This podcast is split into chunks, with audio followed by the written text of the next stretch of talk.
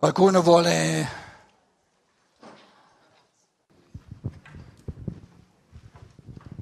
Hai parlato adesso di queste catastrofi naturali che dovrebbero servire aumentare la consapevolezza in tutti gli uomini. Ma se gli uomini che diventano consapevoli non sono sufficienti, quelli consapevoli che cosa possono fare per aumentare questa consapevolezza generale? Individualmente c'è qualcosa che possono fare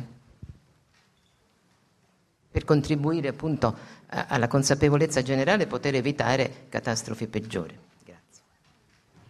Allora, una domanda fondamentale, lei chiede, se sbaglio mi corregga, se non ho capito bene la domanda mi corregga. Dice cosa si può fare per aumentare la presa di coscienza. La prima risposta è che il cammino di coscienza non si può manipolare, non si può imporre. L'evoluzione della coscienza non si può spingere, perché volerla spingere prima di tutto non funziona e secondo sarebbe una lesione della libertà. Quindi l'unico modo di favorire, di concorrere all'evoluzione della coscienza propria, prima di tutto propria, la mia la posso gestire direttamente, ma quella altrui è di proporre pensieri, lo dicevo prima.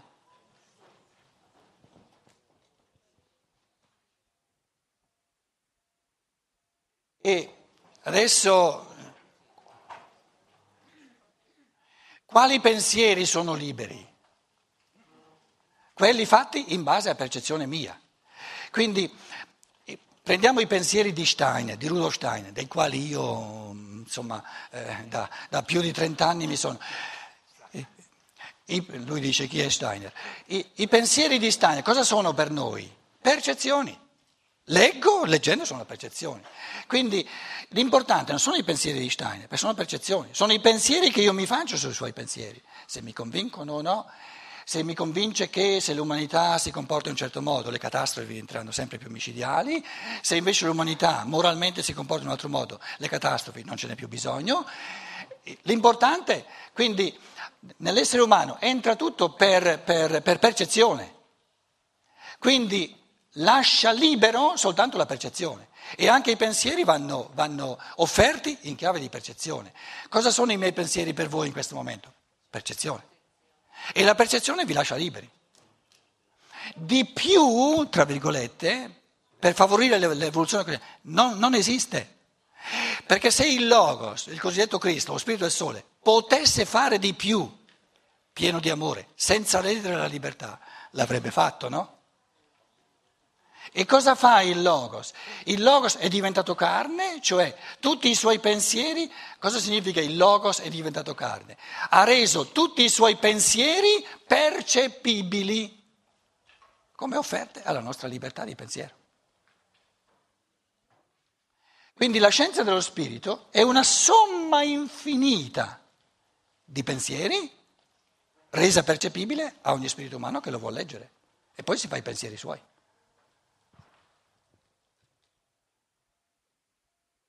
Quindi l'evoluzione della coscienza di un individuo non può essere gestita dal di fuori, è così evidente. Tu vuoi che l'evoluzione della tua coscienza venga gestita dal di fuori? Non è neanche possibile, ma comunque il cuore, tutto l'essere si ribella, no? L'amore propone, la libertà dispone. E l'amore propone percezioni, la libertà le gestisce.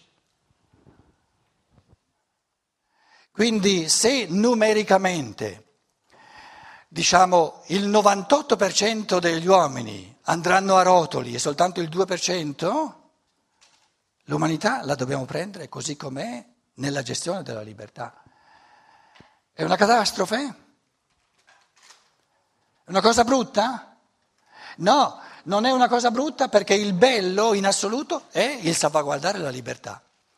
E siccome il salvaguardare la libertà non è una questione di numeri, non è una questione quantitativa, ma una questione qualitativa, allora al centro dell'evoluzione è stato posto questo fenomeno dell'umano dove colui che non è stato nel... come si chiama? Volkszählung, quando si contano i partiti. Il censimento, grazie. Colui che non è, nel censimento, siccome è nato nella grotta, non è stato neanche, non era un numero, era un non numero. Quindi nel censimento lui non è stato neanche contato, non contava nulla, non era neanche un numero. In una umanità che cominciava a entrare nel quantitativo e voleva i numeri. E l'affermazione fondamentale della libertà e dell'amore è che questo essere è talmente buono, talmente pieno di amore, che da solo, numericamente da solo, salva tutta l'umanità.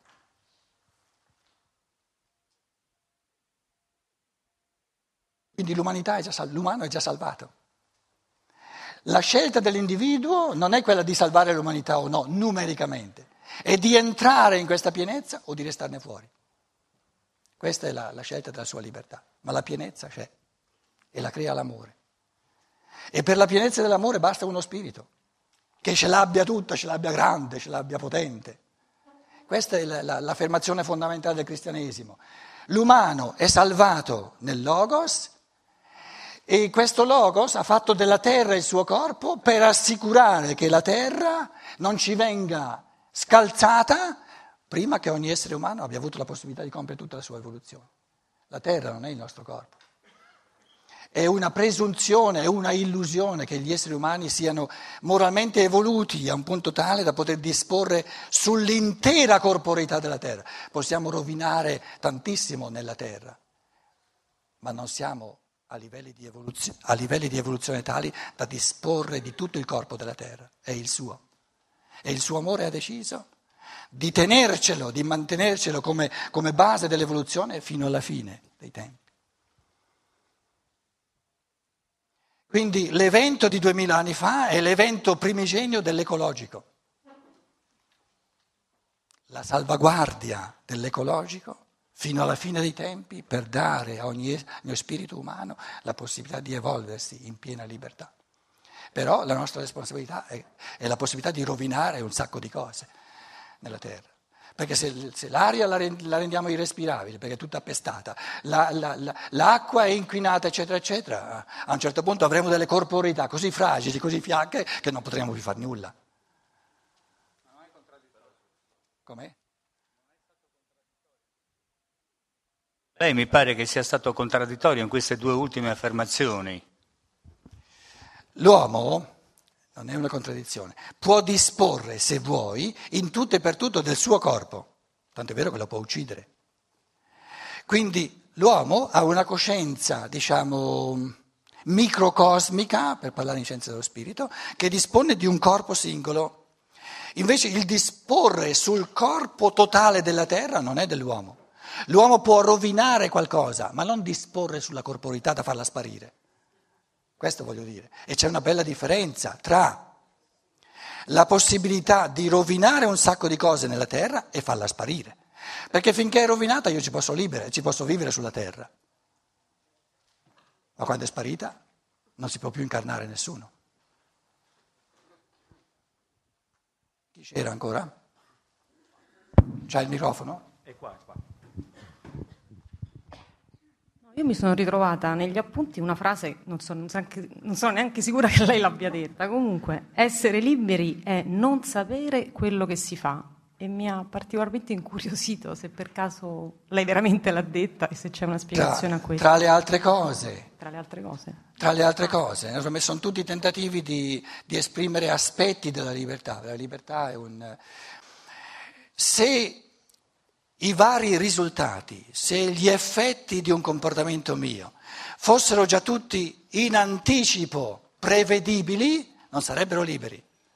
Il modo di reagire degli altri a quello che io faccio è libero, quindi non lo posso sapere già in partenza. Cioè, non sapere quello che si fa, non è che io non so l'azione che sto compiendo, non so cosa porta, così è inteso dire, è ovvio. Certo che so che sto mangiando la pizza. capito? Ma tutte le conseguenze di questo mangiare la pizza io non le posso sapere, perché se le sapessi sarei il Padre Eterno e non sarei in evoluzione. Perciò dicevo, essere liberi significa avere il coraggio di sperimentare, di provare, di imparare, di rettificare, eccetera, eccetera, eccetera. Altrimenti non ci sarebbe evoluzione. E amare la libertà dell'altro significa dar fiducia alla sua evoluzione. Tu hai dentro di te una forza che se fai qualcosa che sortisce degli effetti negativi, lo vedrai che sono negativi e li eviterai. Però li eviterai liberamente, non perché sei costretto. E questo evitarli liberamente presuppone che tu faccia l'esperienza. Allora falla.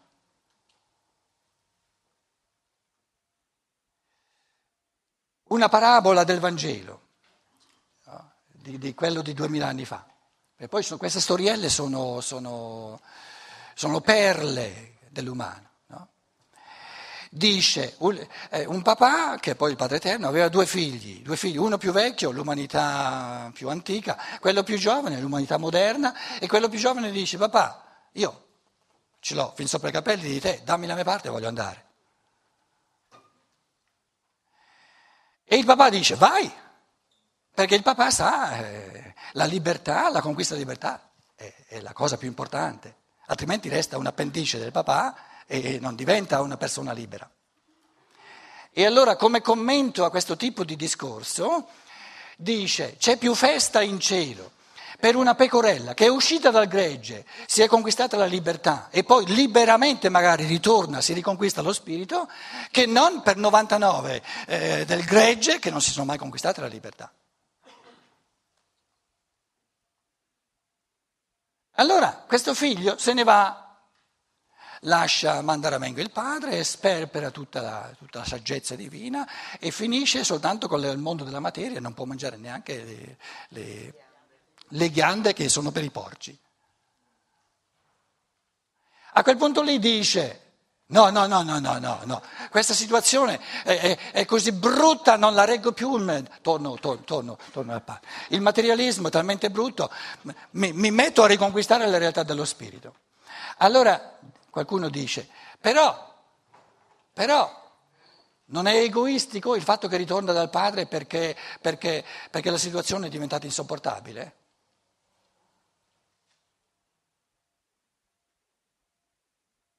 Certo che è egoistico, ma soltanto l'egoismo ci lascia liberi.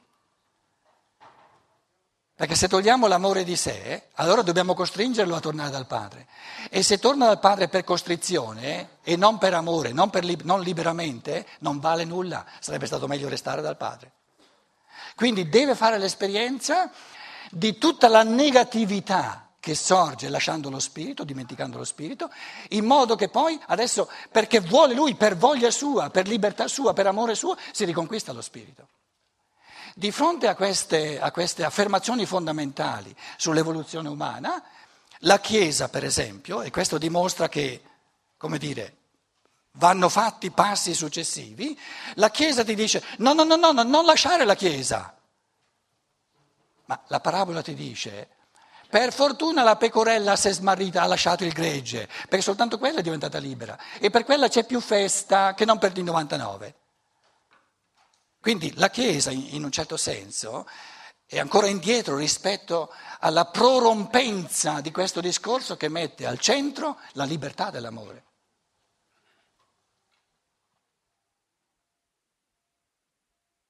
Perché se la Chiesa è piena di spiritualità, ragione in più per lasciarla, perché questa spiritualità mi viene imbottita senza che io me la conquisti liberamente.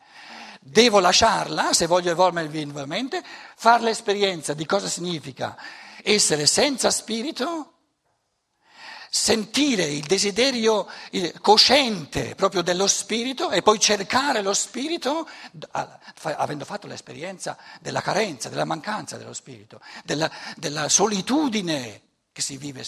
Allora cerco lo spirito amandolo a partire dalla mia libertà, non perché la Chiesa mi dice non lasciarlo. Il padre dice: vai. Uno vuole uscire dalla Chiesa, una Chiesa intelligente direbbe: era ora. il ragazzo, la ragazza arriva a 17, 18, 19 anni, dice adesso voglio andare via dalla gonna materna. Era ora! Perché se uno resta sempre sotto la gonna materna, resta un bambino per tutta la vita. Dopo questa conferenza torno subito in Germania, perché io i cattolici a Roma, mi sa che, capito, le cose diventano pericolose per me. Allora, vuol dire che va bene così, grazie a tutti e ci vediamo alla prossima volta. Grazie.